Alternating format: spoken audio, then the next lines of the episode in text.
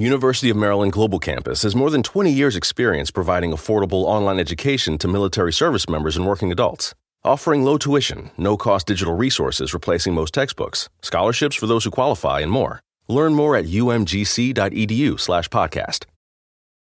It takes a lot of ingredients to fix or build a car, like cooking, but without the frozen dinner easy way out. eBay Motors has 122 million parts. It's always the right fitment, so you can follow any recipe to a T. Whether it's a vintage Italian coupe that's classic like grandma's meatballs or a German luxury car that's as complicated as Oma's rouladen, to cook up something great in the garage, use the eBay Motors app or visit ebaymotors.com. Let's ride.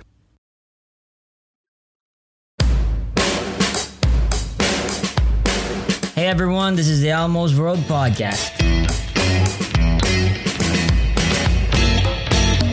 Bringing to you mind blowing interviews with guests from all over the world.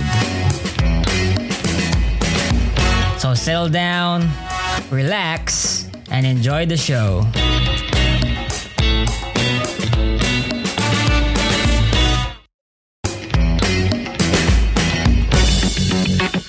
Oh, yeah, by the way, if you like the podcast, please support Elmo's World Podcast on Patreon. Your support is what helps the podcast improve more and more. Welcome to Elmo's World Podcast. This is Elmo, and I'm with my awesome friend Caleb Jackson. Hey man, how are you doing? I'm very good. Thank you for having me on here, Elmo. It's a it's a pleasure. All right. Well, uh, Caleb, can you introduce yourself to the to the crowd here that's listening? Yeah, absolutely. So uh, I'm Caleb Jackson, as as we already said. So I'm a uh, currently a college student at Indiana University, uh, majoring in political science communications. But on the side, I'm an author, more as just a hobby and, and a passion. Um, and I write about theology and apologetics a lot. Uh, I've written two books so far, and I'm working on a third. So my first book was on the historical um, investigation of the resurrection of Jesus.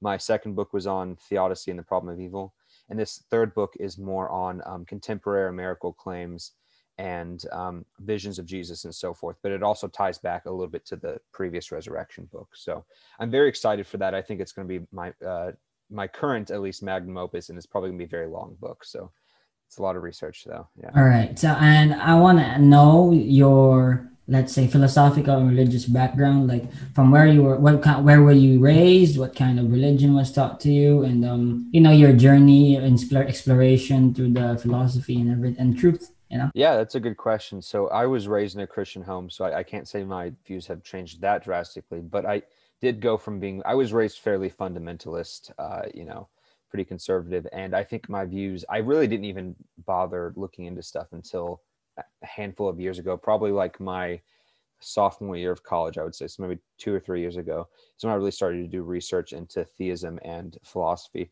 And I'm not even sure what the catalyst was. Um, I had just come out of kind of a, a, dark time in my life, and so it was just, I think, uplifting to find um, fervency in what you believe in and confidence, and that and that makes me feel much better about myself now than than back then. So I, I can say apologetics has helped me emotionally and spiritually as well as intellectually.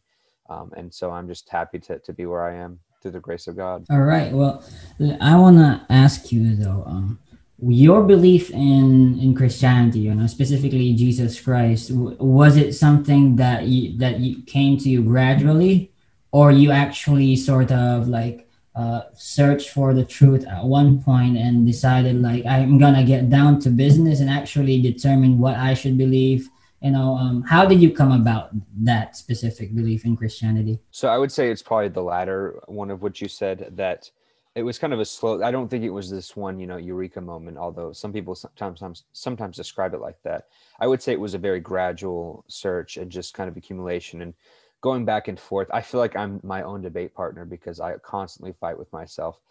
Like you know when you're in the shower just thinking of like oh wait a minute what if what if there's a rebuttal to that argument? Oh no here's the counter.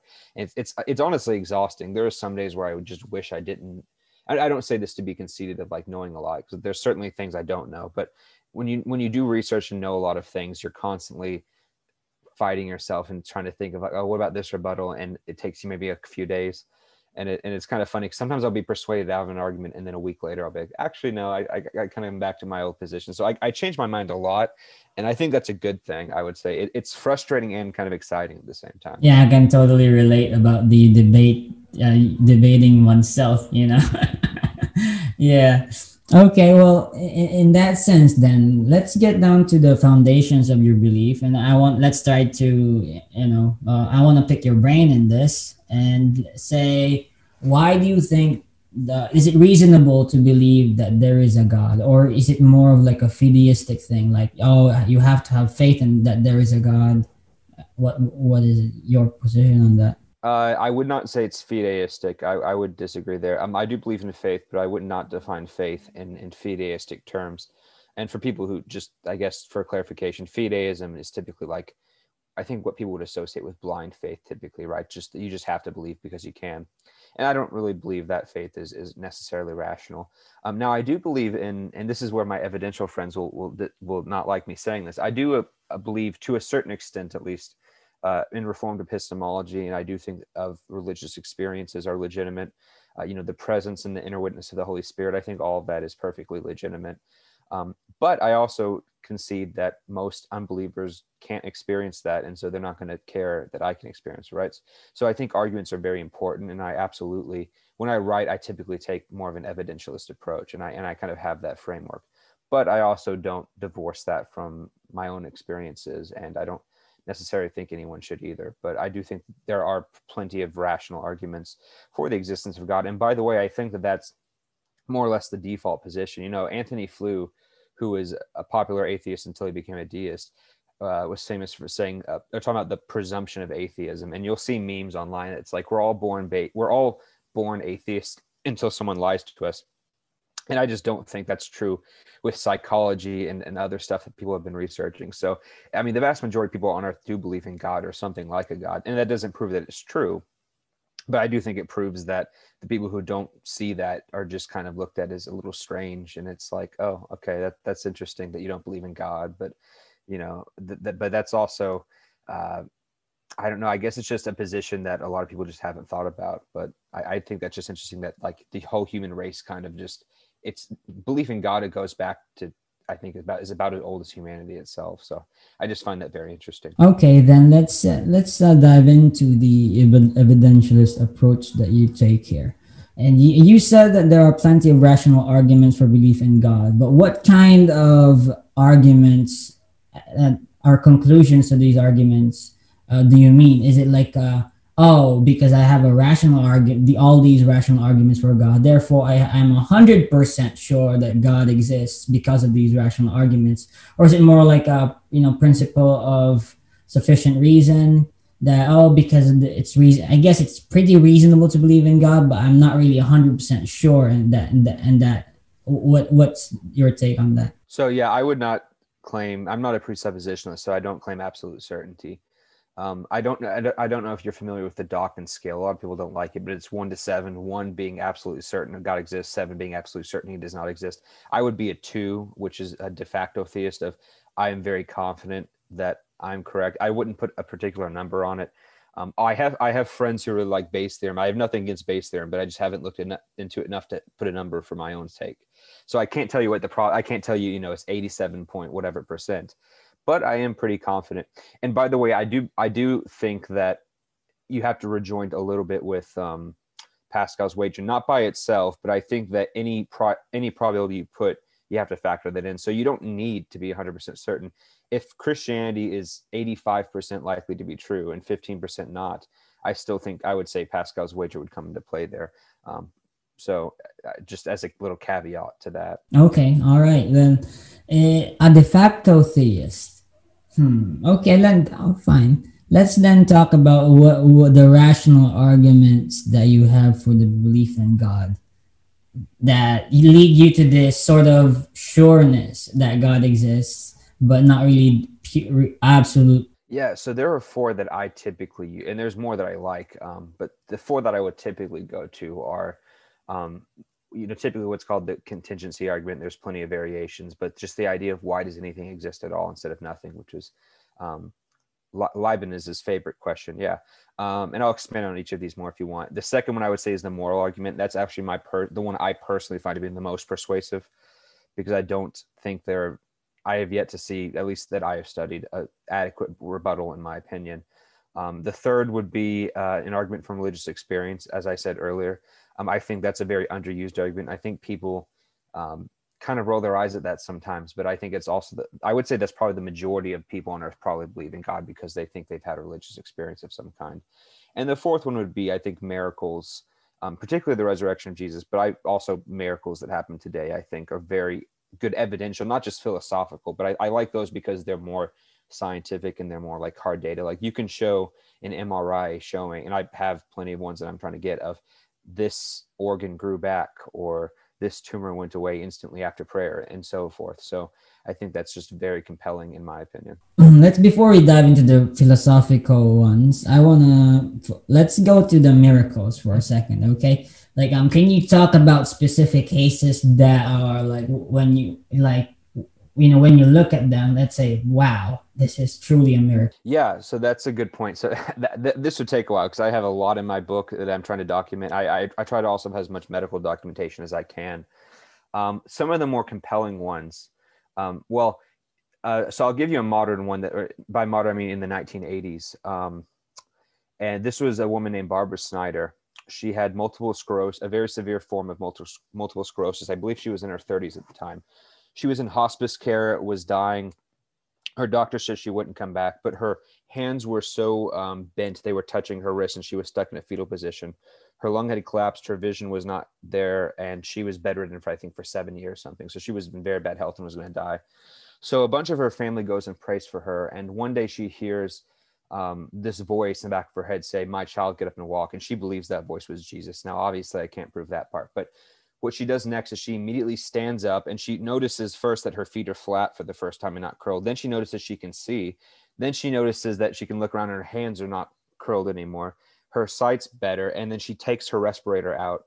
Her nurse walk. She had, they had, a, they had a nurse at the home was walking out. Her nurse walks in and is shocked and I think the most impressive part is her mom gets down on her knees and grabs her daughter's legs, and she feels the calf muscles, and her muscles have been atrophied because she hadn't used them in years. Her muscles were instantly restored as well, and so she sees her doctor the next day, and her doctor is absolutely blown away. And um, when they took tests, they showed her lung was completely back to normal, her sclerosis was completely gone, and he was like, "Yeah, there's no explanation. This is a miracle." So that's one I think that has very good data. Now, you also will hear this rejoinder of people saying, you know, uh, why doesn't God heal amputees? Why can't we get something really impossible like that? And uh, there actually is a famous case. Now, this one's a little older, so it's harder to confirm, but it's very well documented. Um, in Spain, back in the 1600s, uh, of a man, of an amputee who was healed. And so he had gotten his leg cut off and they buried it in the hospital courtyard, which was common at the time. Uh, and, and this was a Catholic context, by the way. So he he would rub holy oil on his stump and pray to you know the Virgin Mary to heal his leg and so forth. So two and a half years after the accident, he wakes up and he sees that his leg is completely restored. Um, everyone starts freaking out in the town. They uh, get up now and they go and start reporting this. And so the archbishop of the area is gets a whole trial together and gets witnesses. They had dozens of people testify. Uh, and this man was very he was a very well known beggar. So everyone had seen him out begging when he was an amputee right for two and a half years. They knew him before he had gotten the leg cut off, knew him after he got off dozens of people. So it was a very public event. They also interviewed his surgeons who had cut the leg off and who had treated the stump. And they said, yeah, we did cut his leg off and it's clearly here now. They also went to the courtyard and dug up the spot where they buried the leg and that was gone. And the leg on the man's foot, I'm sorry, the foot that had been restored on him had the same birthmarks and scars as his old leg. So uh, that was a really interesting case. Uh, and the only skeptical response I could find, actually, David Hume, the, the famous philosopher, mentioned this briefly, but he just hand waved it away. Um, but the only modern uh, explanation I could find of this was someone just claiming that the man had faked being an amputee for two and a half years and had done that. So, and I, and I respond to why I don't think some of those work, but uh, I think that's a very interesting case as well. And um, there's also plenty of cases I have just of people with incurable eye diseases getting instantly healed with blindness and having their eyes checked and tested and it's being published in medical journals. Um, there was one where a man's um, half of a man a quarter of a man's brain was removed um, and he became a christian and afterwards it completely healed back which is medically impossible that the organ just to completely heal itself like that um, and so forth. So there's a lot there's also some people people being raised from the dead as well. So there's just a lot of a long list of these cases that I think are just really incredible. And I think people haven't really taken the time. I think people who who just say these don't happen just haven't taken the time to look into them, at least in, in many cases. So I would just encourage people to have an open mind and just to to look into them. So mm. All right. Uh, what about the religious experience part? Can you talk more specifically? What do you mean by religious experience? So yeah, some people will define religious experience as saying um, visions or or something of that type, have really intense veridical ones. And while I think those are interesting, I don't know if they're necessary. I would just when I say religious experience, I just mean um, well, your listeners will probably know who John Calvin is, a very famous, you know, theolo- French theologian of the 16th century. He called uh, it the sensus divinitatis, right? The sense of God. Um, it's kind of like a sixth sense we have. We have eyes that can detect light, we have ears that can detect sound, and we have a sensus divinitatis that can detect the presence of God. And so I think the argument pretty much goes that we have this sense, and, and that would be a whole scientific argument looking at psych- psychology that even people like Daniel Dennett will concede that our brains have been wired to believe that there's agency in the natural world. And so we're naturally required to believe in God. Uh, and there was a psychologist named Justin Barrett who did a whole book on how babies from a young age will believe in the supernatural, even without being taught it, just because their brains are wired that way. Um, but if you can see that we have this organ, the question is, okay, can we trust our organs, and or, or sorry, trust our senses? And I would argue that um, yes, as long as now, granted, not I'm not saying our senses are perfect in any way, but we at least can know when they're not perfect, and we can correct it if they're false if we have a false belief. So, generations down the line, we'll correct false beliefs. So, if religious religious belief is here to stay, and it's not being gotten rid of, and statistics show that religious belief is growing in the world proportionally, not shrinking. It's shrinking in the West, but not globally. Um, if that's the case, then we have no reason to distrust our senses, right? It's like it's i mean it's possible that my eyes could be deceiving me and that i'm the whole world's an illusion but i have no reason to think that so yes it's possible that my sensus divinitatis could be deceiving me but i don't have any reason to think that unless you provide a positive argument against it so the default position is to assume that our um, senses are reliable unless you can show that they are not in some specific way yeah okay let's talk about the moral argument man like i i'm not really a, a fan of the moral argument and uh, what's your take on this well, I guess I'm curious to hear why you're not a fan of it, first of all. But yeah, well, I'm I'm not a fan of moral of the moral argument because in in in you know come if you come from a from of a subjective standpoint, it, everything becomes objective, you know, and uh, it's it's not really something that you can argue, you know, take an uh, objective stance. So you're saying that you we can't know that there's an objective standard of morality. It just seems subjective.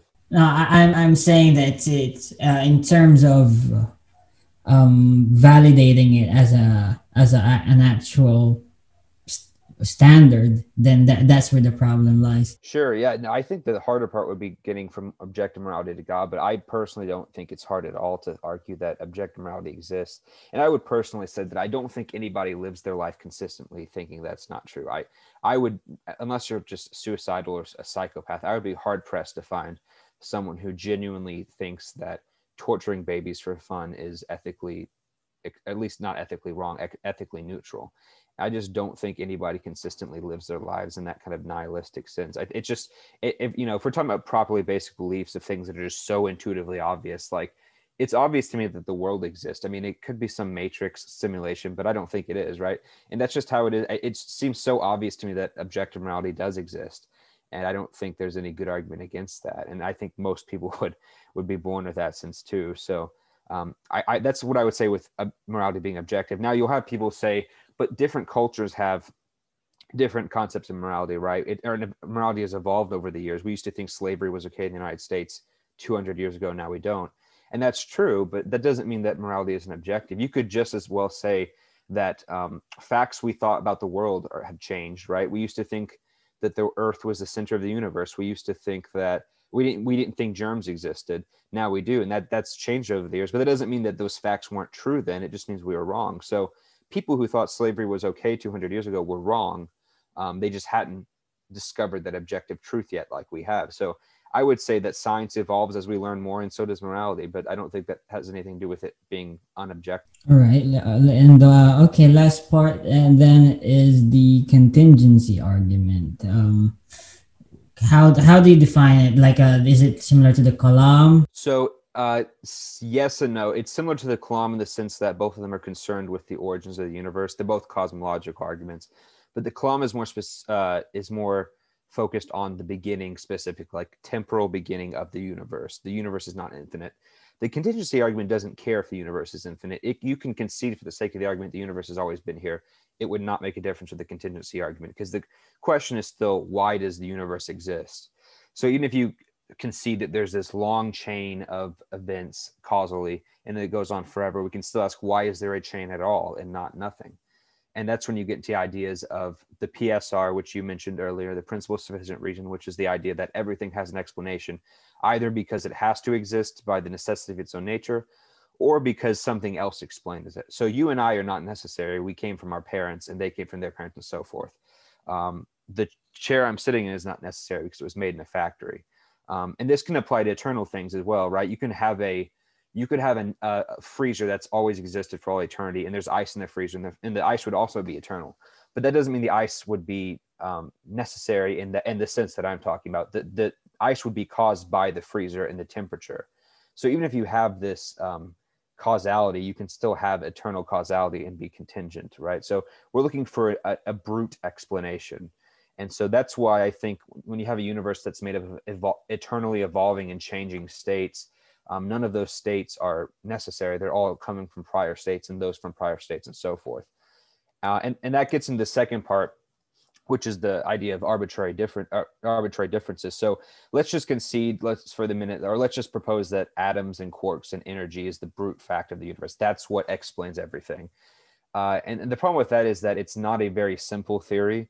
Um, now, granted, Occam's razor isn't always good, but in science, you should prefer simpler theories unless you have to posit something more complicated.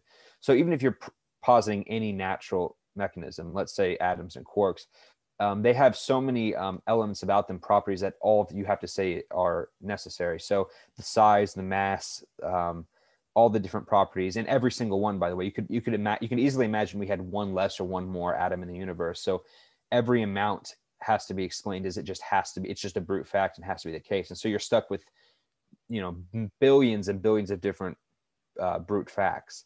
And that's just a very messy one. Whereas on theism you only have one brute fact and that's god. And uh, if you're a classical theist which i would probably lean towards you think that god only has one property and that's perfection. And so things like omnipotence omnibenevolence omniscience are all actually just reflections of this single property and God has no arbitrary limits. And so you're only proposing one necessarily existing thing as opposed to billions. And so it's just a better explanation. Um, that's how I understand the, the argument, at least. Let's say then that you have this, you know, de facto theism, because and due to these rational arguments that you presented, uh, that that only leads to at least, um, you know, some deity out there that exists you know because for example miracles could be uh, done by some aliens or something or like uh, some robot and controlling the matrix. Same with the religious experiences maybe you know like a, a really good alien or and a contingency arg- argument. I don't know like um, what what how can you uh, get from this deity or something like some at least something out there to a, a, classical theist god. Do you mean to a more of like a personal god? Well, I would say that. Um, well, you're correct. I don't think the contingency argument gets you to a personal god. I think it just gets to gets you to necessary fact. But I would say the last three, the moral argument, the personal experience, and the miracles, all point to a personal god because all of them involve human affairs, right? If there's a God who's giving humans this objective value, he uh, clearly it, he clearly cares for them. If there's a God who's giving people this sense so that they can detect him and have a relationship with him, he clearly cares about them um, if you have a God who's performing miracles for people, he he doesn't seem disinterested. So I would say that that would rule out, or at least strongly make like deism very unlikely. For example, you would, and deists were very opposed to miracles in the 18th century, especially during the the Enlightenment. So um, I don't think that's tenable if you're going to concede that religious experience and miracles and, and morality are legitimately theistic. Um, now you brought up aliens, and um, while that's true, it's very ad hoc, is what the, the term would be, because you have no reason to think it is aliens, right? Um, the reason that when we, because you'll hear people say that, well, even if we can see the miracle happen, we can't know it was God. It was just an unexplained thing. But the issue is that prayer, by definition, is calling upon God to act in the world. So when I'm praying, it's like if I ask you to go if I ask you to take out the trash and I come home and the trash is taken out, I would assume that you did that. I mean, I could be wrong, but it, maybe someone broke into the house and took it out for me, but that's not, I don't have any reason to think that. It's the simpler explanation is that you did it because I asked you to. And so if someone's instantly healed in a way that doesn't look natural because you prayed, you can infer that maybe God was the agent that did that. In contrast, you have no real reason to think it was aliens because what why why you don't have any connection there. Now, if someone called upon an alien god, an alien and stuff like that could happen, then you would have more of a case. Um, I have yet to see any good examples of that, but um, yeah, so it, it's it's going what's based off of the of the content of the religious context in that. So if you're going to throw around, you know, unicorns or leprechauns as agents, you have to have a reason to think it's them and not something else. So that's what I would say to to that point. Can you define classic like what kind of God you believe in, right? In in this sense, though, yeah, um, all these arguments may sort of paint a personal God, but okay, then how does how do you take this personal God and, and turn it into the Christian God? Yeah, well, and that that would go a little bit back to miracles. Um, obviously, I think you know the miracle that Christians care most about is the resurrection of Jesus, and there's historical arguments for that. But I would also, and the thing I'm trying to argue in my new book is that there are um, modern evidences as well, and I and I think that even if you can see there's a God, there are reasons to think that Christianity is true compared to these other religions and parts of that are because uh, one of the phenomena I talk about in there is um, contemporary visions and dreams of Jesus. And what's super interesting that I and it's not as discussed as I I'm surprised there's not much literature on this is that um, especially in the Muslim world you'll have very high numbers. Some estimates say anywhere from 25 to 30 percent of converts from Islam to Christianity do so because they believe Jesus appeared to them. And what I found interesting about these cases they're all super consistent almost in every case, Jesus is wearing white and surrounded by light. And what's interesting is in the Hadith, in the Muslim literature, Jesus is supposed to be wearing yellow. So it's interesting that all of these people who are not Christians are seeing this man. And granted, Muslims do have some conception of Jesus, but he looks different than how their texts describe him. And he's giving them a message to convert. And this isn't just Muslims. You have this with Hindus. Um, actually, in Anglo-Saxon, um, I believe it was the British Isles back in the seventh or eighth centuries, when missionaries came over, um, these people, the natives there who were pagans, were having dreams of Jesus as well, and there's documents for that. So there's this global phenomenon of of non-believers seeing Jesus, and most of them are seeing him in the same way. In some cases, like Jews and and um, Hindus and Buddhists, some of them never even heard of him. So they just said, "A man in white appeared to me and told me to go." go to this town and see a man in green and so they go to the town see a man in green the man in green's a missionary and gives them a bible. So it's amazing how common these stories are. And you don't see that the other way around right? You don't see christians saying muhammad or at least not in not in those high numbers. You don't see uh, you don't see muslims saying shiva or, or, or what have you. So the fact that jesus is the only one who seems to be doing this and converting people uh, i think implies that um, he has the right way. The second thing would be with miracles because um, it's true that christianity is certainly not the only religion to have miracles but it is the only religion whose main conversions are based on miracles. Um, the actually statistics show that in the, especially in the third world, the highest, um, um, the main reason for church growth is miracles. Sometimes it's up to 70%, especially in like Nepal and Africa and the Pentecostal movements, not so much in the West, but definitely in the East. And so, um, even though religions have miracles, you don't have people converting to Hinduism in these great of numbers because they saw a miracle. Whereas most people in these countries who convert to Christianity do so because they saw a miracle. So if you're going to concede these miracles are from God, it's interesting that God is doing these miracles by and large to convert people to a specific religion. Whereas, you know, if pluralism were true, you'd expect it to be pretty even or him not to be cared about uh, which which religion you convert to. So I would say things like that tip me off. And then there are philosophical arguments as well that I won't get into here unless you want me to. Um, for Christianity. But th- that's just some of the things I would start off by saying. All right. Yeah. Okay. Then miracles. Um, hmm.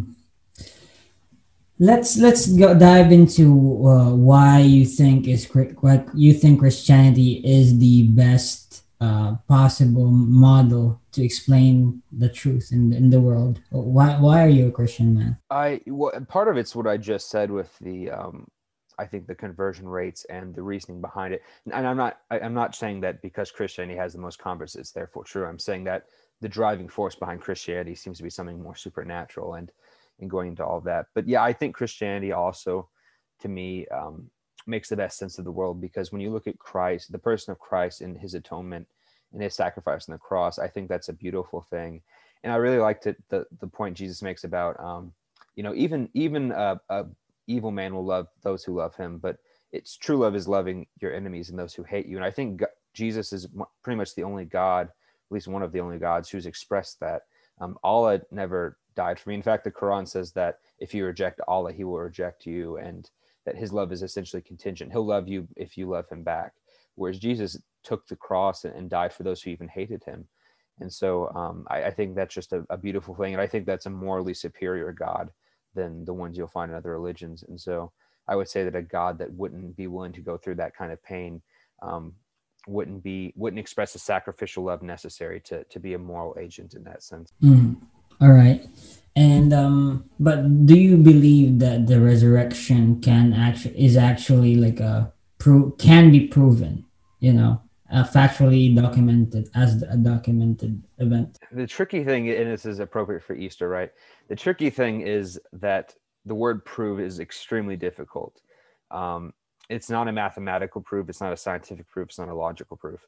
So you have to weigh probabilities and say this is probably what happened based on the sources. So I will say we can say with a fair degree, we can say with very high degrees of confidence that Jesus was crucified under Pontius Pilate in the 30s AD. That I think we can be almost certain, almost virtually certain of, um, with all the historical methods we have.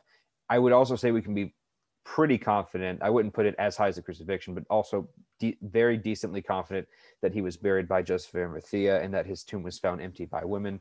And we can also be extremely confident that people, including that both his disciples and Paul, uh, believe that they saw him after their death. So I think we can establish those things pretty well with historical methods. As to the explanation, that's where it gets a lot more tricky. And um, I think that the fact that this is an event so long ago, granted, we know, you know, being having an event 2000 years ago doesn't mean it's hard to prove. We have better evidence that joe biden exists than we do that julius caesar existed. But nonetheless it's obviously indisputable that julius caesar existed but that's just because you you have more limited you don't have pictures and, and video because it just didn't exist at the time so admittedly i think we could have better evidence we don't we don't have photographs or jesus's blood samples and, and whatnot so that would be better evidence um, which is why I also try to include miracles into that category, the modern ones that we can study. But I think through historical methodology, one can be warranted to believe the resurrection. But I wouldn't go so as far as some of my other Christian apologists who would say it's so good that anyone who disbelieves it's irrational, that that you have no explanation and that you're either stupid if you don't believe it and you have to take this evidence. And I would say no, I think there's plausible, well, maybe not plausible, but conceivable ideas you can come up with to explain some of these things that are not completely implausible. Um, but I would say that belief in the resurrection is warranted on the historical data. Um, but it's also maybe warranted to disbelief, um, depending on who you ask. All right. Well, um, uh, Caleb, let's uh, pause for a bit. All right. Let... All right. Well, that was an awesome in- interview, man, and thank you so much for you know letting me dive into why you believe in God and why you believe in Christianity. But I want to focus more on the other uh, that one argument that you mentioned as to why the rational argument as to why you believe in God, and that was the contingency argument. And a lot of um, counter arguments to that is like, hey, you're sort of special pleading for God because, like, why if everything that has to have a you know a cause has to be contingent, then then what is God contingent on? You know, and so it's sort of and what? So I posted a uh, question on my Facebook, and it says, um, "Why is there a God? If God is necessary, why can't the universe be necessary?" So how would you answer that, man? Yeah. So two things for people who are saying that it's special pleading. Uh, I, I would just say that you have to specify on the premise. So the premise is not everything is contingent on something else. Because if that was true, then yes, by definition, God would have to be contingent on something. Um, the, the argument is that everything has an explanation either because it's contingent on something else or because it's necessarily existent. Those are the two options, right? So I'm saying that God is not contingent. Therefore, the only other option is that he's necessary. So that would be the the first point. Um, now, for the second point of if God is necessary, why can't the universe be necessary? Uh, first of all, I don't know if I if anyone really thinks that the universe it, itself is necessary. Um, as I said earlier, if if you're just defining the universe as the collection of everything material, you and I are material. We're part of the universe, but obviously we're not necessary. So you can't say everything in the universe is necessary. That's just obviously false. You could say maybe um, certain things in the universe are necessary, like atoms and quarks and, and so forth.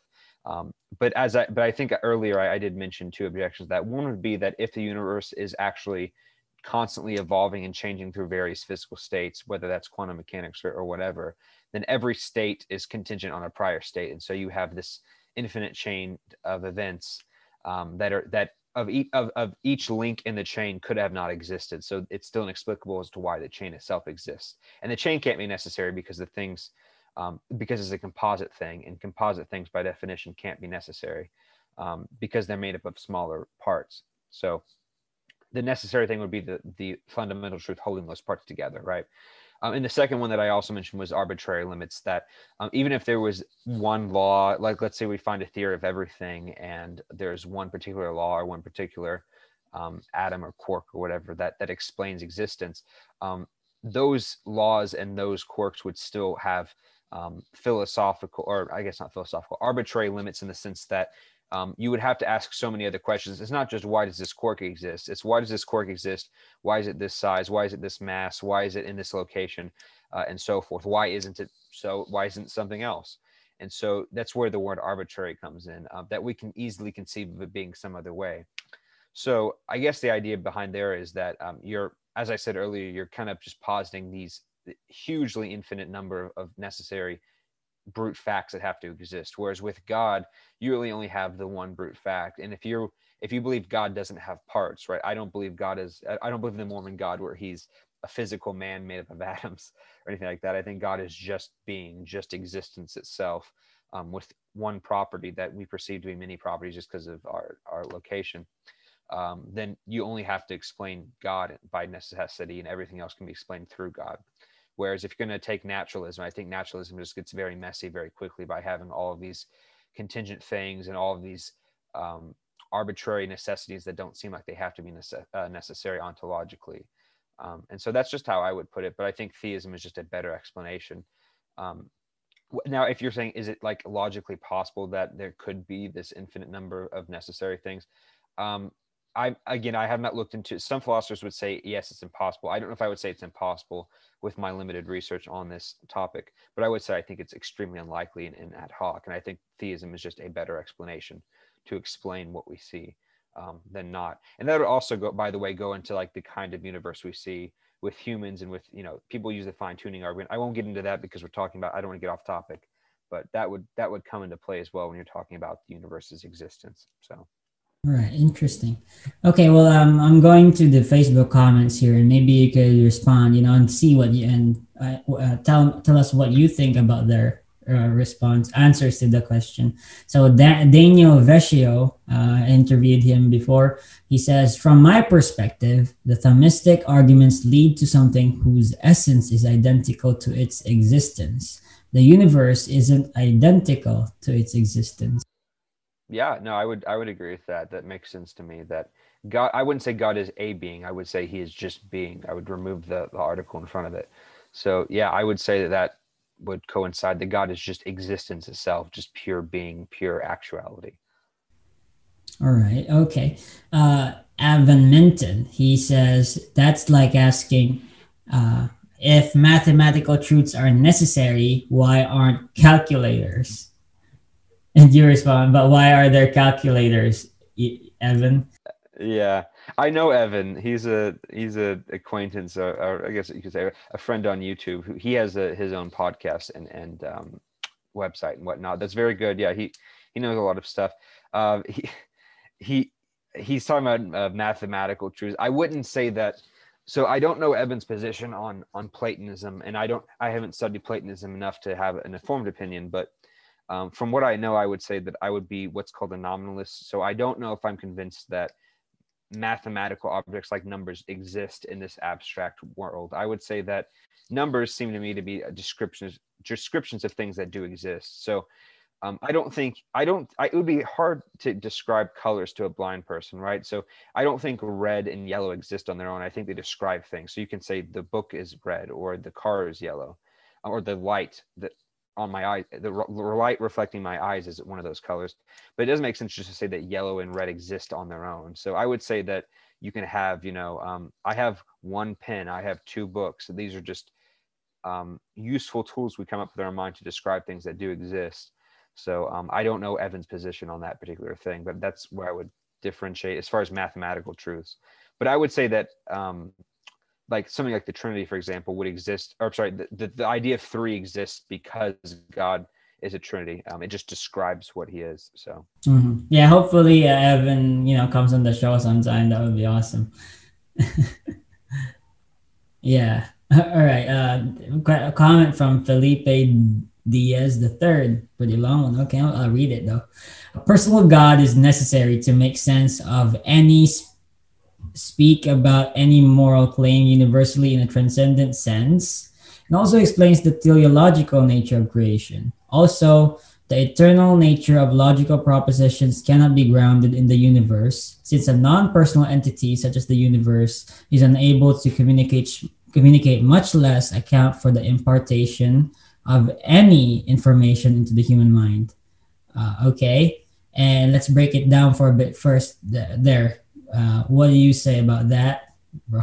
So, Felipe, I don't know who who he is, but the, his comment make reminds me of presuppositionalism a little bit because he's talking about logical absolutes that God is the that has to be grounded in a personal agent. I actually don't know if that's true because I'm not a presuppositionalist. So I, I this would go back to literally what I just said in the previous one. I don't think logical truths are technically um, prescriptive. I don't think they're they're rules that you have to follow that you shouldn't break. I think they're just descriptions. So it, it doesn't make sense. I don't think it's like you know there's a, there's a law governing making sure you can't make a contradiction. I, I think logic is just describing things that exist, and so when something exists with property A, it lacks property B, and so it, you can't lack something and also not lack it at the same time. Um, so if you're a bachelor, you have you have the property of not being married. If you are married, you can't be a bachelor because you've gained that property. So you can't have the property of being married and then not have it at the same time. So it just depends on what properties you're adding to yourselves. But I would say that logical truths describe the bare minimum for existence. If something exists, it has to have some kind of property, then it wouldn't exist. So um, logical truths, I think, are just descriptions of things that do exist. So I, I don't know if I'd agree. I agree with Felipe that God's necessary, but probably not for the reasons that he is describing. Okay, he's talking, he's more of arguing for a personal God here. And he says uh, an impersonal, in, an impersonal force, such as the universe, is unable to create or sustain itself or account for its eternality, much less explain why it even exists. Matter cannot simply communicate universal truths to itself or others, and minds presuppose immutable personal and moral characteristics. He says, a personal mind cannot evolve from an impersonal universe. Hmm. Yeah. Um, so I agree with him on the moral characteristics part, but I would also say it's more of a moral argument. I don't necessarily know if you can get a moral God from from a contingency argument. That's just from what I understand, at least. Um, I also wouldn't try to. I think you can just add the moral argument onto it. But the last sentence he has there of a personal mind cannot evolve from an impersonal universe. Uh, I'm not sure. I mean, so I'm a theistic evolutionist, right? I, I, I accept the theory of evolution and all that stuff. So I think the brain did evolve. Um, granted, I think it was a process governed by God, but I don't think it's necessarily inconceivable. Now, if you're a dualist and believe in the soul, that is true. Um, but he didn't really give, you know, an argument for that. He kind of just asserted it. So I would say his last sentence is kind of circular, is, is kind of begging the question a little bit. I don't necessarily disagree with it, but I don't think he, grant, I don't know if that's the whole point of his post, but he didn't really defend it very much. So I'm here from my awesome friend Cal Alander. He's an idealist. Yeah, there is nothing internal to the universe that would make it necessary. There are also other explanatory principles that it fails to take into account. He's uh, counter to the best argument against God. Yeah. So Kyle Allender's more knowledgeable on this topic of contingency than I am. Um, but he ba- and I think I have read that article actually because he posted it for people to review it and look at it. I believe that article is a counter to Graham Oppy because Graham Oppy's whole premise is that the naturalism is a simpler explanation that explains more, and you just don't have to posit God for anything. And I would agree with Kyle here that the universe, um, there's no reason why anything in the universe should be necessary metaphysically. It's just it, you're just saying it because you're trying to avoid the other conclusion. So because I think the universe lacks this essence of being and it's just complicated. Uh, there's just no there's no good reason to think it is. I don't I don't I wouldn't say it's impossible, but I would say it's very ad hoc. And, and I think I like that comment. Hey, there you go, because I agree with him. So yeah, you did, didn't you? All right, uh, Seth Hart. Uh, he says the obvious answer is that God isn't God if He isn't necessary. The universe is still the universe if it isn't necessary. Thus, it's less ad hoc to appeal to God as the foundation of reality.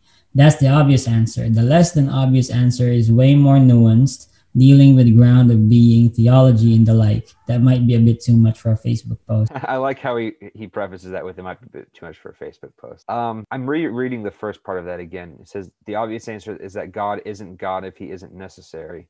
The universe is still the universe if it isn't necessary. Um, I think I know what he's trying to say. I think the way he worded it's a little confusing. It, it sounds a little circular, but I, I, I guess he's saying if you're defining God as absolute being that has to exist, then by definition God can't not exist. Whereas if you're defining the universe as something that's contingent, then it it's not necessary by definition. And that's I would agree with that. I, I think the way he's describing here sounds a little bit circular because um, he's assuming that God is necessary. That which I and I agree that God is, but I think you have to give an argument for why God, why the being of God is, and why the universe is not. Um, but I don't disagree with his conclusion. All right, um, bro, I'm going to three. All right, and um, oh, thank you. That was an awesome response to Seth. Seth, hey man. Uh, by the way, Seth, how are you doing? Seth is also a Christian. Yeah. And um, so a comment from Roy Hiller. He says, I believe in my iPhone more than God. When I want to hear voices to give me directions, I will ask Siri, not God. And uh, so So Siri is very helpful. She she I don't have an iPhone, I have a Samsung, but I've I've heard Siri helps people find out a lot about life, which is good. However, I don't think uh I don't think Siri necessarily, you know, qualifies all of existence, unfortunately. Um, I'm glad that Roy likes his iPhone. Um, I'm sure he paid lots of good money for it. But uh, if I'm going to give him the benefit of the doubt, I don't think his argument comparing God to an iPhone is, is very analogous. So yeah, I'll just I'll just end it with that. All right, and uh, another comment from Jason Hannerfeld. He says, "Nothing in our universe requires a God to function if something exists, then ex- it exists in some amount. If it exists in some amount, then that amount can be measured. It would seem that gods can only be measured by the minds of men to exist or not exist. Hmm. His first statement, nothing in our universe requires God to function. Um, he's free to believe that, but he just made a statement. He didn't really give an argument. So if he wants to to give a reason why that is. Uh, I know, you know, if you're going to invoke the teleological argument or something else, then people would certainly beg to disagree with that first part. Um, he says if something exists, then exists in some amount. If it exists in some amount, then it can be measured. Um, I'm not sure why that's relevant of what measurement has to do with existence. That that's not um, anything to do with with the conversation. And then his last part's kind of funny because he says it would seem that gods can only be measured by the minds of men to exist or not to exist. I I hate to break it to, to Jason, but everything that's measured is measured by the minds of men, right? We we look at things and we we come up with these measurements and numbers to help us with life, but uh, as I said earlier, I don't think these numbers exist outside of our minds. So yes, everything that we measure is in our minds. Uh, at least the measurement is not the object itself. So I just think that I, I don't think Jason's really really seeing the point there, unfortunately. I see. Well, Jason, I hope you uh, make a reply to that. I'm gonna mention you in the video, right? And then um, from comment from Mitchell Snider, or yeah, the universe is physical. Physical things are composite.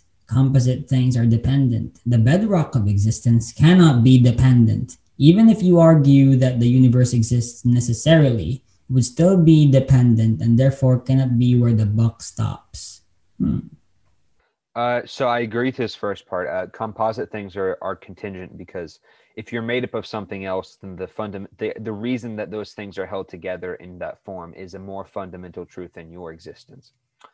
Um, he says the bedrock the bedrock of existence cannot be dependent. True. Uh, even if you could argue that the universe exists necessarily, it would still be dependent.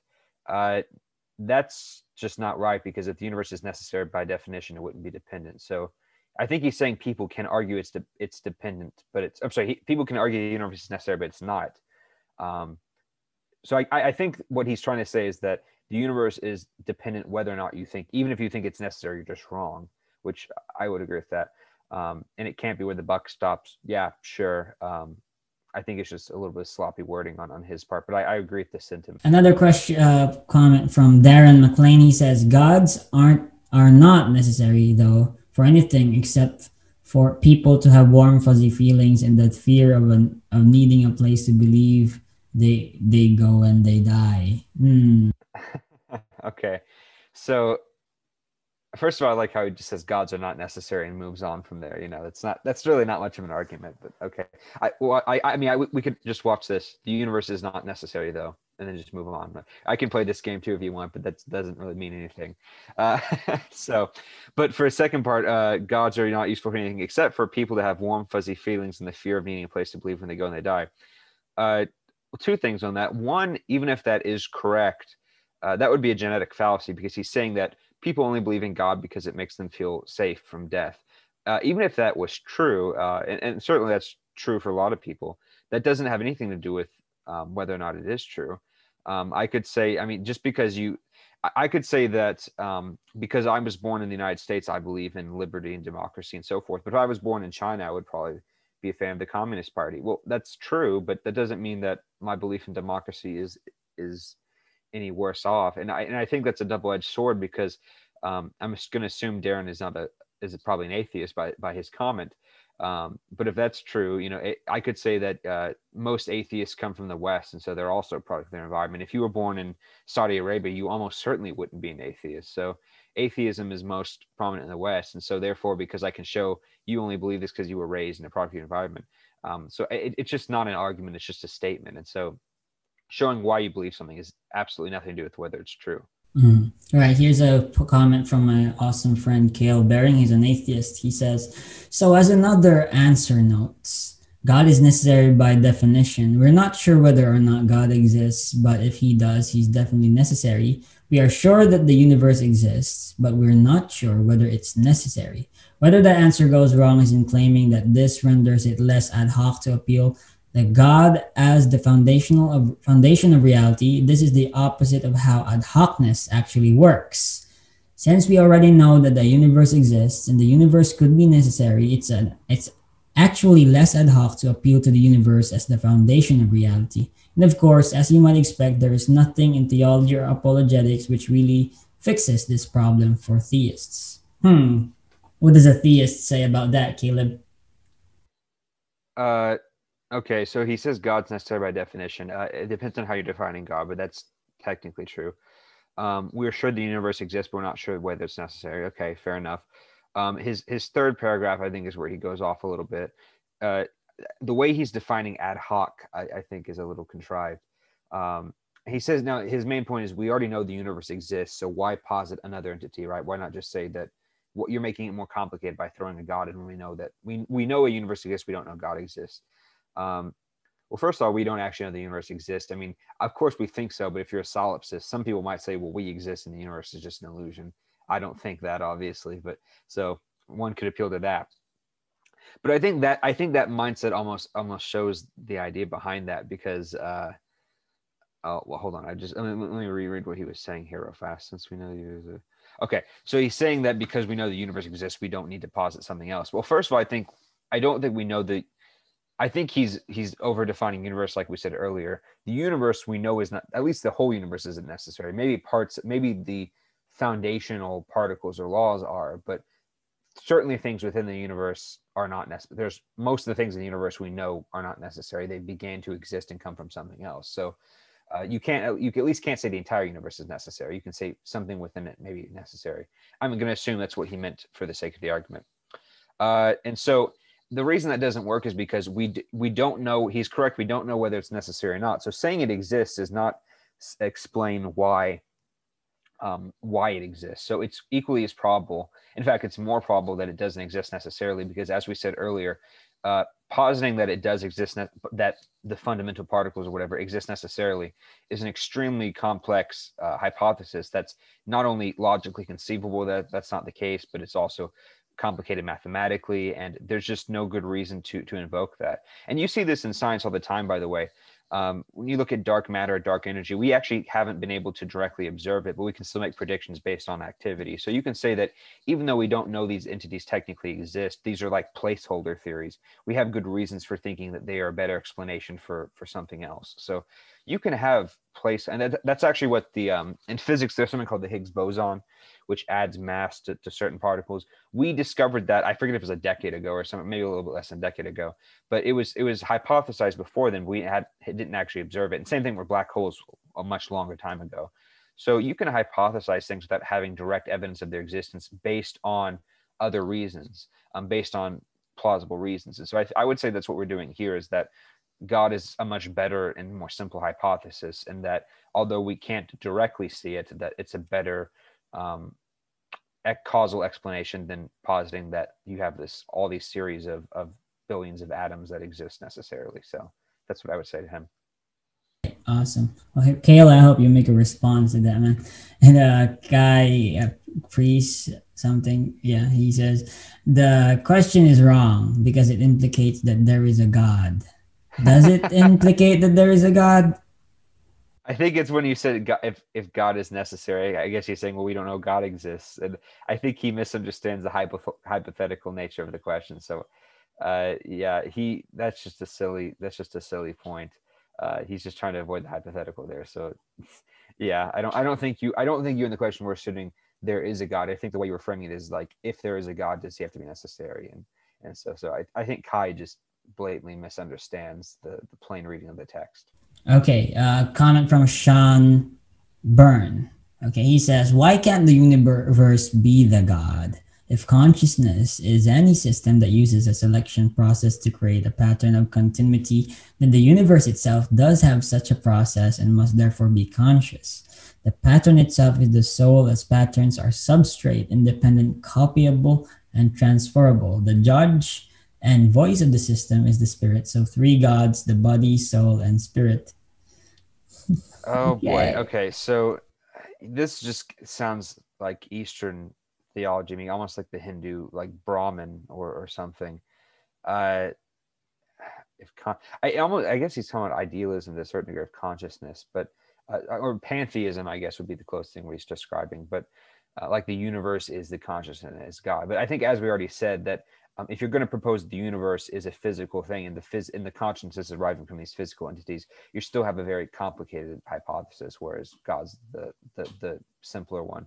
So uh, I think Sean has a better idea than some of the other people here, but I would still say it, it's a bit. I honestly don't understand the second portion of that at all.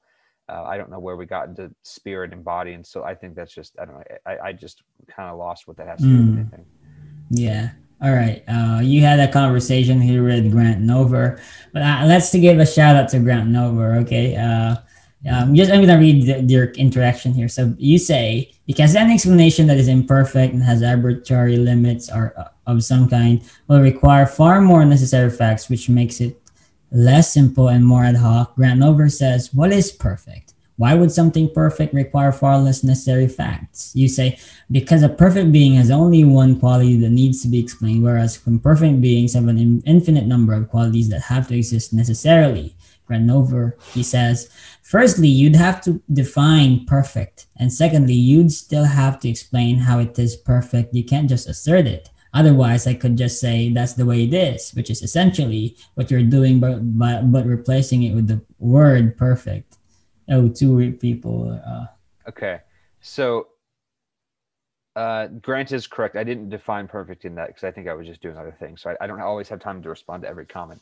I did not technically define perfect, but if I were to define perfect, and if Grant is listening, um, perfect in this sense is um, being limitless, at least logically. You know, up, not not you can't do the logically impossible, but having no limits within your own character. So um, it's it's not as if it could have been something. So you know, I'm five ten, um, blonde, but it's possible. But I'm limited. I you know I, am also I'm I'm I'm in this room and I'm not in um, I'm not in Hawaii right now. Even though I might like to be. So I'm not omnipresent. I'm not omniscient. I'm limited in my thoughts and knowledge and so forth. So um, you can you can explain why I'm limited in this because I have a brain. I only take up so much space in the atmosphere. You know all these scientific answers as to why I have these particular limits.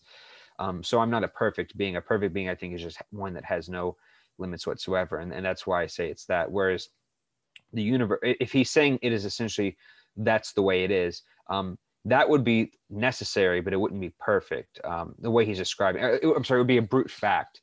He's saying that's the way it is, and that's have to be. That's fine, but that's not nece- that's not always the same thing as perfect. It can be, um, but I think a perfect being is the most logically consistent idea of a necessary being.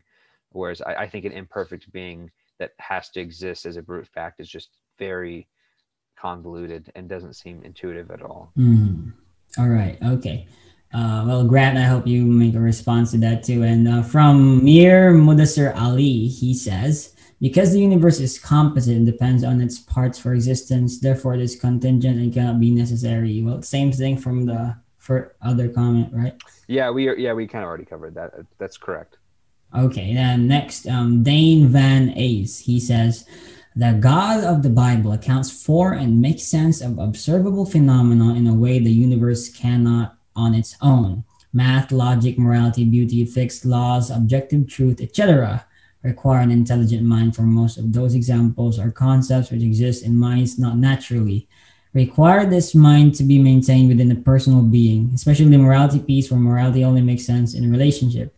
Require this mind and being to be universal and immaterial, as the concepts are immaterial and apply universally. And the next paragraph God is the only being that cannot account for any of this, that can account for any of this. And I would argue further, only the triune God of the scripture accounts for any of this so I've I've interacted with Dane a couple times, and he's a presuppositionalist, and you can tell from this comment. Uh, and so I, I don't want to be a broken record and repeat everything I've said earlier, but just the the comment earlier that was presuppositional, I would just respond here. I'd also like to say uh, if you're going to, I have people you can interview. If you get David Palman on, he would definitely rant about presuppositionalisms if, if he if he's listening. So he he very much dislike. I mean, I dislike them too, but he very much dislikes it because he's he's big into epistemology. He also dislikes my reformed epistemology, but we both we both agree at least that presuppositionalism is is almost certainly false.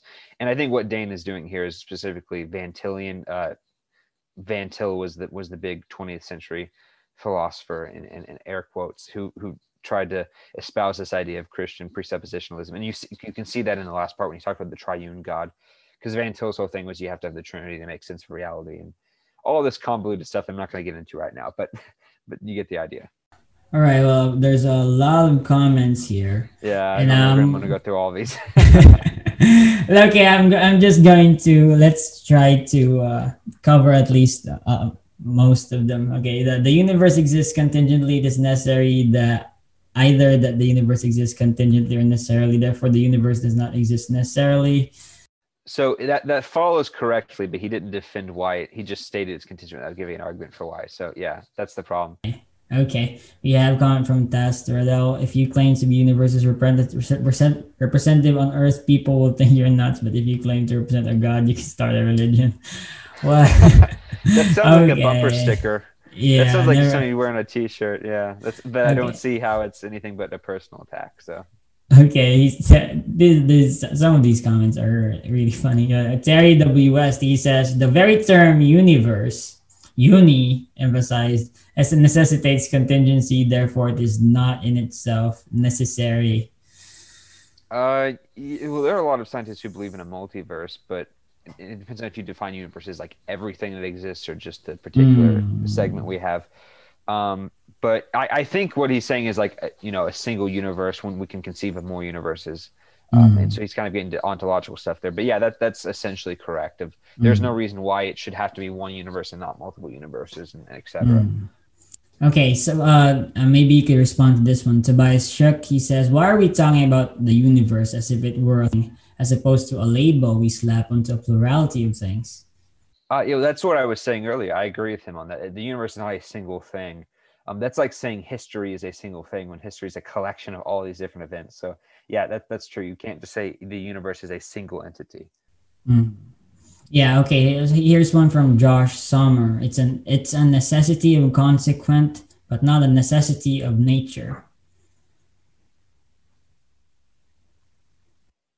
I'm not entirely sure what he means. Well, consequent, uh, but not a necessity. I guess he's saying is the universe not. Oh, it's necessary because okay. So the universe is a necessary consequence of God. Well, he, okay. He's using a different word of necessity than I would use, but he's saying that the universe is like an inevitable byproduct of God because God exists necessarily and God wants to create the universe. Um, but the universe itself that isn't necessary in its own nature. And so I, I would agree with that. Um, it's like the uh, the fridge example I gave earlier, the ice is eternal. Eternal would be a better word than necessary, but the but it's not necessary because it can still be explained by something else. So yeah, all right. Uh okay, the, some questions or uh, comments are really funny. Like Mark Oliver Vero, just to give a shout out. The universe does not love me. Uh, I apologize, man. I'm really sorry for that. Oh, so but sad. God loves so you, man. All right. yeah, that's so sad.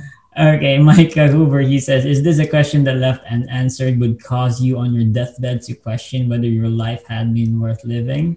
Maybe. Uh, that, that would be these philosophical questions, man, if you really get down to it, you know, they some of them might are really existential. You, you know, yes. Caleb? Yeah. Yeah. Yeah, no, I, I, I would agree. I, I don't think it's necessarily this particular question, but more of the idea of meaning and reason mm. in general. Like, yeah, why does the universe exist? But why do I exist? What's my purpose? That mm. I think is more of a deathbed existential question. So, and I guess they are connected in some way. So, mm-hmm. yeah.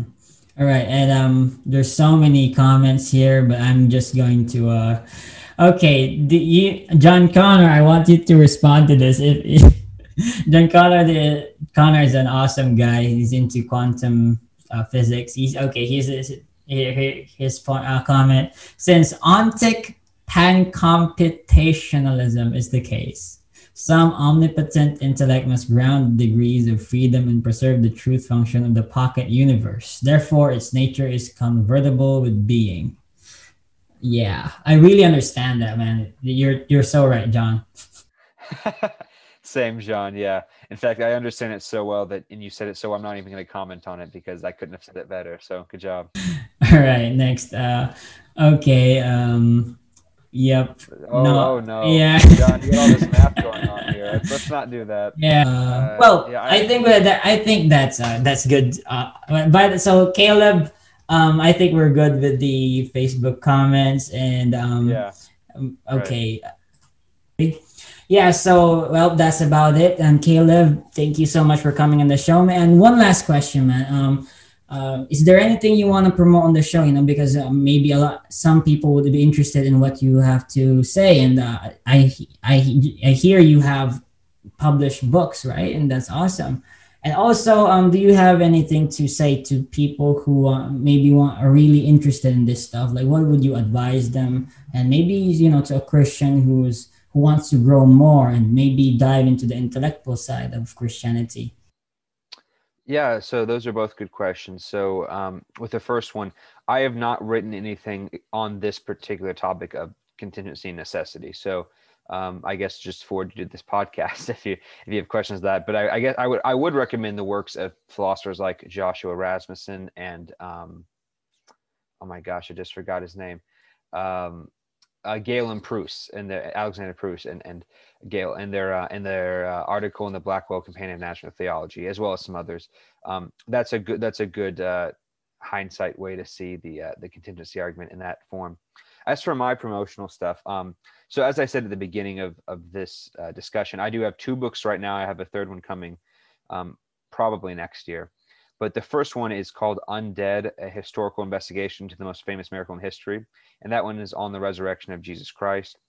It was published back in 2019 by Press Books. And the one I published th- January of this year, a few months ago, is called Searching for a Solution to Suffering uh, A Christian Response to the Problem of Evil. Both of those books are on Amazon, on Kindle and paperback, um, if anyone is interested. Uh, the second one deals with um, the problem of evil and theodicy and I think it's just a topic everyone can relate to, especially during the COVID 19 epidemic when there's a lot of death. Um, I lost multiple grandparents through this. So it was, an, it's an, both an emotional and an intellectual look. Um, but yeah, I, those are, those are the works I have right now. And uh, yeah, I guess just keep out and look and follow me on uh, social media, just Caleb Jackson, uh, preferably Facebook because Instagram is not nearly as much the stuff I post about theism, uh, but you'll see updates on publications and stuff like that when they come out. So, uh, yeah. And for your so for your second point about um, uh, advice to aspiring seekers of truth, I would just say keep an open mind and go where you think truth leads you.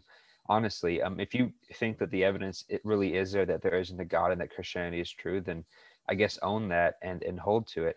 Um, but if you think, as I do, that there is good reason to to hold to it, then I think it's a great thing. Um, I would, I guess, I would like to say though, um, that either way, we should at least want it to be true. We should want there to be God. We should want there to be eternal life because, I mean, who really wouldn't want to be eternally happy? I think that's the best case scenario. Now, granted, I'm not saying that our desire for it makes it true, but I, I think this constant desire and hope should should keep us in, interested in investigating. Because you'll have people who don't care about theism, like why should I care? You know, it doesn't affect my life. But I think everybody should care because I think at the end of the day, um, if there is eternal life, then the question of the existence of God is not just an important question; it's the only important question.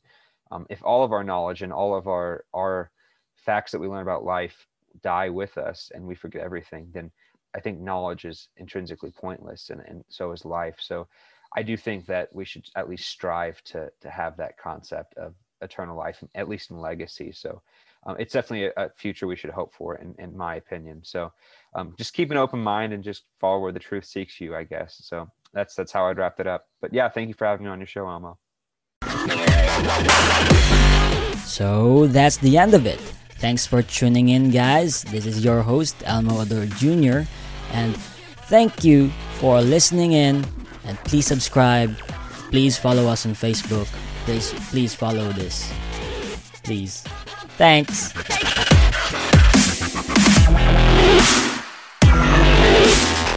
Gearheads know that some projects need so many parts, it feels like you need a whole storage unit just to store them. That's what eBay Motors' 122 million parts are for. Think of it as your virtual parts garage. They've always got the right fitment at the right prices. Use the eBay Motors app or visit ebaymotors.com. Let's ride. Holidays are here, and so is fashionable fitness. Gift yourself a Samsung Galaxy Z Flip 3 5G, a phone that folds in half to literally stand on its own. Pair it with the Galaxy Watch 4 for ultimate wellness and wow factor. Check health stats, flex personal records. Over 90 activities can be tracked, like biking, swimming, golfing, and more. Invest in yourself with tech made to crush goals. Holidays open up with Galaxy. Shop it all at Samsung.com. 5G connection and availability may vary. Check with carrier. Products sold separately.